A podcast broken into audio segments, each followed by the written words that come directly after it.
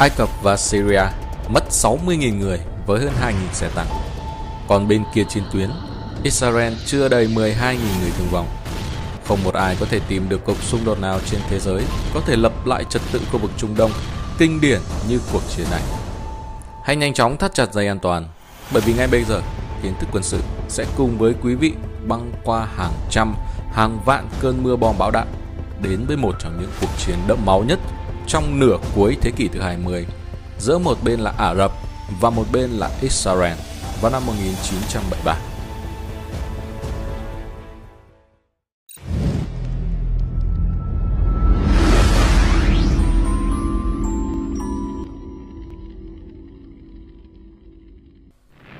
Chiến dịch hai mặt trận từ Cairo Đúng 2 giờ chiều ngày 6 tháng 10 năm 1973, bầu không khí yên ả, à tĩnh mịch trên sa mạc Sinai bị xé toạc khi 2.000 khẩu pháo, tên lửa Katyusha, kích bích pháo và tên lửa đất đối đất của Ai Cập đồng loạt dội vào bờ đông kênh đảo Suez. Cầy sới dữ dội cả một vùng hoang mạc rộng lớn. Các cứ điểm phòng ngự được Israel xây đắp trong nhiều năm bỗng chốc biến thành cát bụi. Không một cảnh báo, 222 chiến đấu cơ MiG và Sukhoi của Ai Cập gầm rú trên bầu trời và oanh tạc các sở chỉ huy. Các khẩu đội đất đối không, căn cứ không quân, kho đạn và căn cứ radar của Israel. Cùng lúc đó, cách vài trăm km về phía bắc, vùng đồi núi hiểm trở trên cao nguyên Golan bị rung chuyển bởi hàng loạt vụ nổ lớn khi 100 máy bay MiG của Syria đột kích các vị trí của Israel và lực lượng tác chiến gồm 900 xe tăng cùng với 40.000 lính bộ binh tràn vào lãnh thổ Israel. Căn nguyên của cuộc giao tranh năm 1973 xuất phát từ cuộc chiến 6 ngày vào tháng 6 năm 1967, khi lực lượng phòng vệ Israel đập tan liên quân Ả Rập và chiếm lấy cao nguyên Golan từ tay Syria, bán đảo Sinai từ Ai Cập và đông Jerusalem từ Jordan. Tiếp sau đó là cuộc chiến tiêu hao từ năm 1967 đến 1970 giữa Israel và Ai Cập với những cuộc đấu pháo, đột kích, không kích và các hoạt động ngoại giao, song không một nỗ lực nào có thể khiến Israel buông lòng kiểm soát những vùng lãnh thổ mới thôn tính. Cảm thấy bất lực, Tổng thống Ai Cập khi đó là Anwar el-Sadat quyết tâm giành lại những vùng đất đã mất bằng một cuộc chiến khác. Ông liên hệ với Tổng thống Syria là Hafez el-Assad, người cũng đang nóng lòng tái chiếm công nguyên Golan. Đồng thời Jordan và Iraq cũng đồng ý cung cấp một số đơn vị quân đội. Sadat, một chính trị gia và quân nhân tài năng, người kế nhiệm Tổng thống lâu năm Gamal Abdel Nasser vào năm 1970 đã xác định ông không còn sự lựa chọn nào khác là phát động chiến tranh. Israel sẽ chỉ đàm phán về những vùng đất mà họ chiếm đóng khi bị đe dọa quân sự. Ông biết rằng nếu kiến tạo hòa bình mà không có chiến tranh thì Saudi Arabia và các quốc gia Ả Rập giàu có khác sẽ cắt nguồn viện trợ phát triển quý giá đối với Ai Cập. Sadat không định hủy diệt Israel bởi quân đội Israel, viết tắt là IDF, thì quá mạnh, còn Mỹ sẽ không bao giờ chịu khoanh tay nhìn đồng minh của họ sụp đổ. Thay vào đó, ông muốn giáng một cú đòn đủ mạnh để làm thay đổi quan niệm đã ăn sâu sau chiến thắng chóng vánh của IDF trong cuộc chiến vào năm 1967, rằng IDF là bất khả chiến bại. Đồng thời, ông sẽ thuyết phục Israel và các đồng minh rằng bàn đàm phán sẽ mang lại cơ hội an ninh tốt nhất. Ông nhấn mạnh nếu chúng ta có thể tái chiếm thậm chí chỉ là 10 cm lãnh thổ Sinai thì cục diện sẽ thay đổi. Ở phía đông, phía tây và tất cả những nơi khác. Tổng thống Sadat tin rằng ông phải đánh nhanh và mạnh. Một khi chiến sự bùng nổ, gần như chắc chắn Mỹ và Liên Xô sẽ nhúng tay vào. Mỹ sẽ bảo vệ Israel, còn người Nga sẽ giúp đỡ Syria và duy trì ảnh hưởng của Syria trong khu vực. Liên Hợp Quốc sẽ nhấn mạnh đến một thỏa thuận ngừng bắn Điểm mấu chốt là phải nhanh chóng tái chiếm càng nhiều đất càng tốt để tạo thế mặc cả vững chãi cho Ai Cập trên bàn đàm phán. Theo ông, nếu bên nào giành chiến thắng trong 24 giờ đụng độ đầu tiên thì chắc chắn bên đó sẽ chiến thắng trong cả cuộc chiến. Ai Cập và Syria đã quyết định triển khai một chiến dịch trên hai mặt trận được điều phối từ Cairo. Khi người Ai Cập tấn công kênh đào Suez và chiếm một phần Sinai, thì các lực lượng Syria sẽ ra tay tái chiếm cao nguyên Golan các nhà lãnh đạo quân sự của hai nước đã nhờ Liên Xô chế tạo hệ thống phòng thủ đất đối không uy lực nhất trên thế giới với các khẩu đội tên lửa SAM. Ai Cập và Syria đã mua hàng nghìn súng chống tăng vác vai và tên lửa chống tăng có điều khiển AT-3 Charger, bổ sung xe tăng T-55 và T-62 vào các tiểu đoàn tăng của mình và tăng cường sức mạnh không quân bằng các loại máy bay chiến đấu như MiG-17, MiG-21, MiG-23, và oanh tạc cơ Su-7 và Su-20, cũng như tên lửa đất đối đất Escort. Tham mưu trưởng của Sadat, Trung tướng Saad el-Sasli, tập trung vào điều mà ông gọi là cuộc thử nghiệm khắc nghiệt nhất, đó là vượt qua kênh đào Suez với những chỗ rộng tới 200 mét và xuyên thủng các thành lũy được kỹ sư của IDF xây dựng ở phía bên kia bờ kênh. Những thành trì đắp bằng cát này cao gần 20 mét và có sườn dốc từ 45 đến 65 độ. Để khoét lối mở đường cho binh sĩ và khí tài tiến vào, người Ai Cập đã thành lập 40 tiểu đoàn kỹ thuật trang bị 450 vòi rồng công suất cao. Mặt trận cao nguyên Golan, kế hoạch phá sản. Ở phía nam, hai sư đoàn bộ binh Syria sẽ thực hiện cuộc tấn công gần Rafid, trong khi một sư đoàn bọc thép vượt qua hệ thống phòng ngự của Israel và chiếm giữ những cây cầu trọng yếu trên sông Jordan tại Benot, Ayakov và Arik nằm ở ngay phía bắc biển Galilee.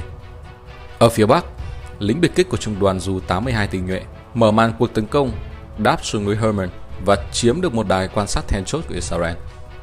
Tuy nhiên, người Israel đã không mang theo các đơn vị kỹ thuật trang bị công cụ cầu đường để vượt hào chống tăng. Kết quả là lực lượng Syria bị dồn ứng nghiêm trọng. Trong khi họ đang loay hoay tìm cách tiến quân, thì pháo binh và xe tăng thuộc lữ đoàn tăng thiết giáp Barak 188 tình nhuệ của Israel đã nghiền nát những đơn vị ở tiền tuyến, bào mòn đáng kể sức mạnh tấn công của Syria. Sau khi hứng chịu những tổn thất nặng nề, người Syria rốt cuộc đã tràn qua các hào chống tăng vào ngày 7 tháng 10 và giận dữ sông lên đến đối phương đang đóng ở vùng đất cao. Song nhờ ưu thế về vị trí, lực lượng Israel thỏa sức nã đạn vào bộ binh dưới thung lũng, phá vỡ đội hình chiến đấu của Syria. Trong 3 ngày giao tranh, lực lượng Syria ở phía bắc cao nguyên Golan đã huy động hơn 200 xe tăng cùng với pháo binh và vệ binh Cộng hòa để tấn công khoảng 30 xe tăng Israel thuộc lữ đoàn thiết giáp 7 tình nguyện.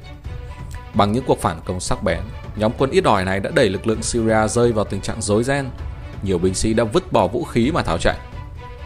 Hỏa lực pháo mạnh có thể xuyên thủng vỏ thép đã xé nát những chiếc xe tăng của Syria giữ nguyên vị trí.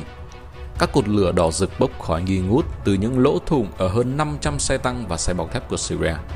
Cùng 60 đến 80 xe tăng và các khí tài khác của Israel lan tỏa kín đặc bầu trời. Vậy là cuộc tấn công của Syria ở phía bắc công nguyên Golan đã bị chặn đứng tại nơi sau đó được biết đến với tên gọi thung lũng nước mắt. Ở phía nam của cao nguyên Golden thì lực lượng Syria đã thu được thành công ban đầu.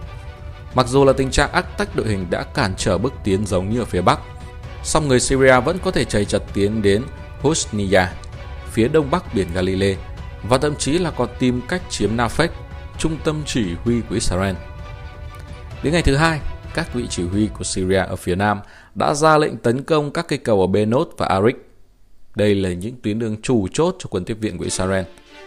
Nhưng rắc rối đã sớm nảy sinh khi một lữ đoàn cơ khí của Syria đụng độ với một lực lượng nhỏ xe tăng Super Summons của IDF, mất 17 chiếc T-55 và buộc phải ngừng cuộc tấn công.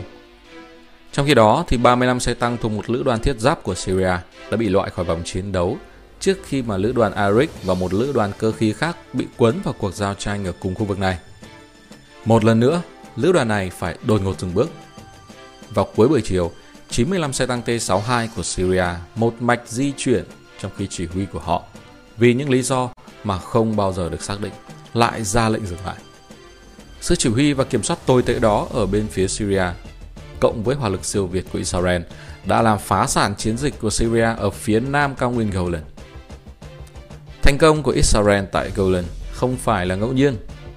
Mặc dù cuộc tấn công của Ả Rập diễn ra bất ngờ, nhưng các chỉ huy Israel đã phản ứng nhanh chóng và quyết định tập trung lực lượng đối phó với Syria trước. Bởi nếu thất thủ ở cao nguyên Golan, thì người Syria sẽ có thể lập tức tiến sâu vào lãnh thổ của Israel. Trong khi đó thì các chiến dịch của Ai Cập ở Sinai đang diễn ra suôn sẻ. Sau khi triệt tiêu sức mạnh của tuyến phòng thủ Balef, người Ai Cập củng cố vị trí, đặt min và thiết lập các điểm phòng ngự và giao thoa hỏa lực của xe tăng và pháo binh. Người Ai Cập cũng chứng tỏ sự táo bạo của mình với một Israel vẫn còn đang hoài nghi về năng lực của quốc gia Bắc Phi này.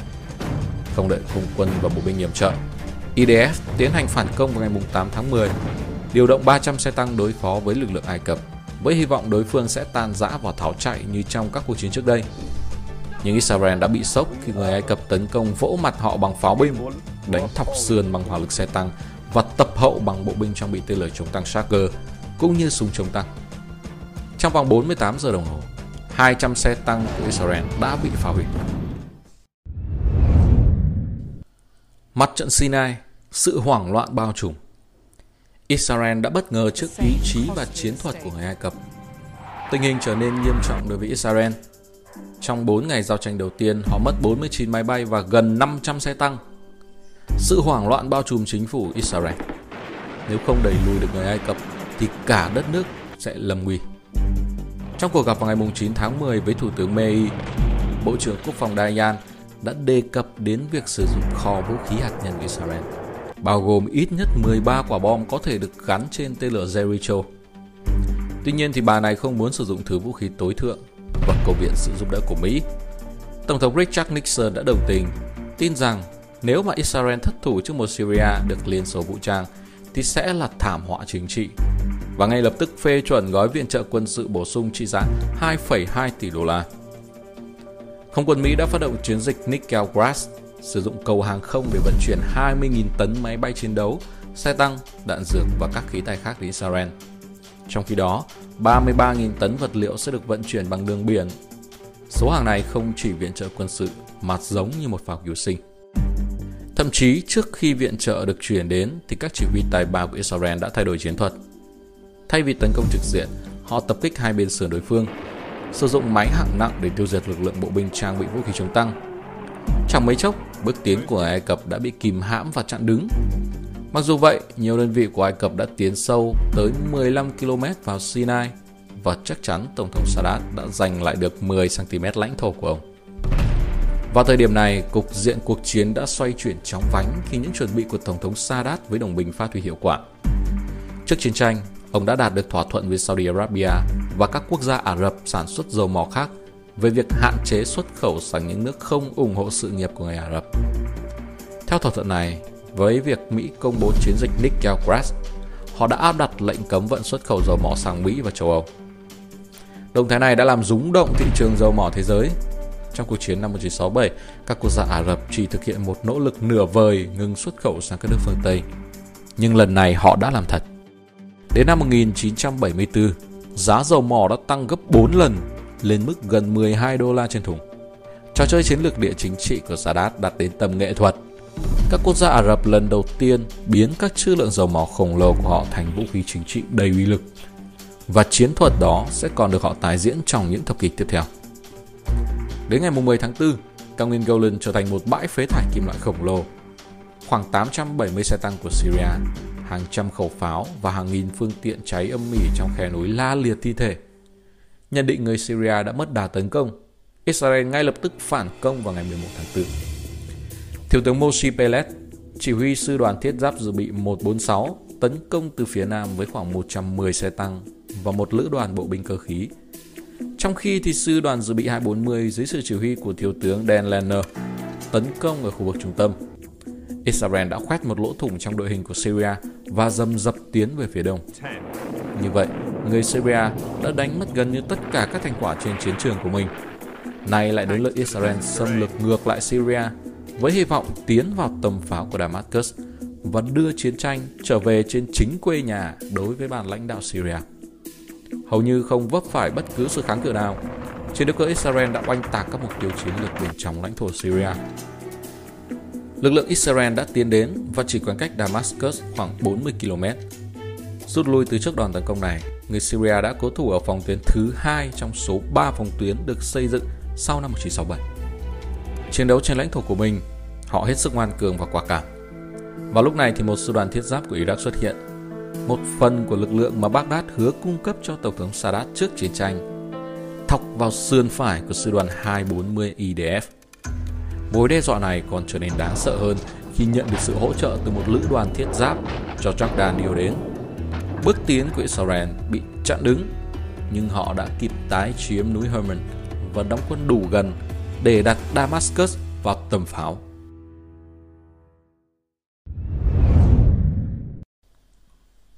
Điềm báo cho một trật tự mới Khi mọi thứ sụp đổ ở mặt trận cao nguyên Golan phía Bắc, Tổng thống Sadat cảm thấy cần gấp rút mở một cuộc tấn công và tiến sâu hơn vào Sinai. Tham mưu trưởng Zasli và các tướng lĩnh chóp bu khác của Ai Cập đã cực lực phản đối bước đi này. Ngày 21 tháng 10, khi mối đe dọa của Israel ngày càng hiện rõ, Sadat rốt cuộc đã tìm cách chấm dứt cuộc chiến. Ngoại trưởng Mỹ là Henry Kissinger đã bay đến Moscow, nơi ông cùng với nhà lãnh đạo Liên Xô là Leonid Brezhnev soạn thảo một nghị quyết của Hội đồng Bảo an Liên Hợp Quốc kêu gọi hai bên ngừng bắn. Mặc dù các quan chức của Israel và Ai Cập chấp nhận đình chiến, song giao tranh vẫn tái diễn. Tổng thống Sadat đã đề nghị binh sĩ Mỹ và Liên Xô thực thi lệnh ngừng bắn, khôn ngoan lôi kéo cả hai siêu cường này vào cuộc xung đột.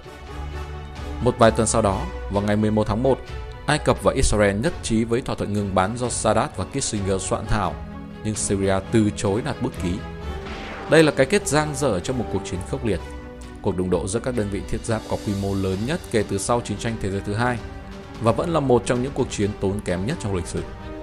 Con số thương vong bên phía Ai Cập và Syria lên đến 60.000 người với hơn 2.000 xe tăng bị phá hủy. Mặc dù hứng chịu tổn thất ít hơn nhiều với chưa đầy 12.000 người thương vong, song các cuộc tấn công của người Ả Rập đã giáng một đòn mạnh vào sức mạnh quân sự của Israel. Chỉ tính riêng ở Sinai, Ai Cập đã hạ được 110 trực thăng và chiến đấu cơ, tức là khoảng 1 phần tư sức mạnh không quân của Israel. Nhưng có lẽ thì tổn thất về mặt tinh thần mới là lớn nhất đối với Israel. Mặc dù thắng lợi về quân sự, song người Ả Rập đã có thể đe dọa nghiêm trọng Israel trong những ngày đầu của cuộc chiến và chứng tỏ giới lãnh đạo nước này hoàn toàn không sẵn sàng cho một cuộc chiến. Một ủy ban đặc biệt của Israel đã xác định những lãnh đạo chóp bu Israel trong cả IDF lẫn cơ quan tình báo là những tội phạm. Những tác động của cuộc chiến đã góp phần đánh bật Thủ tướng Meir khỏi nhiệm sở vào năm 1974 cùng với Bộ trưởng Quốc phòng Dayan. Ấn tượng về quy mô, độc nhất về cách thức tiến hành. Cuộc chiến tháng 10 là một trong những cuộc xung đột có ảnh hưởng lớn nhất trong nửa cuối thế kỷ 20. Là cuộc chiến cuối cùng trong những cuộc chiến lớn giữa Ả Rập và Israel. Chiến tranh Ả Rập Israel 1973 là cuộc xung đột quốc tế đầu tiên mà dầu mỏ đóng vai trò chủ chốt. Cuộc chiến báo trước về một trật tự mới không chỉ ở Trung Đông, mà trong cả hệ thống kinh tế chính trị toàn cầu.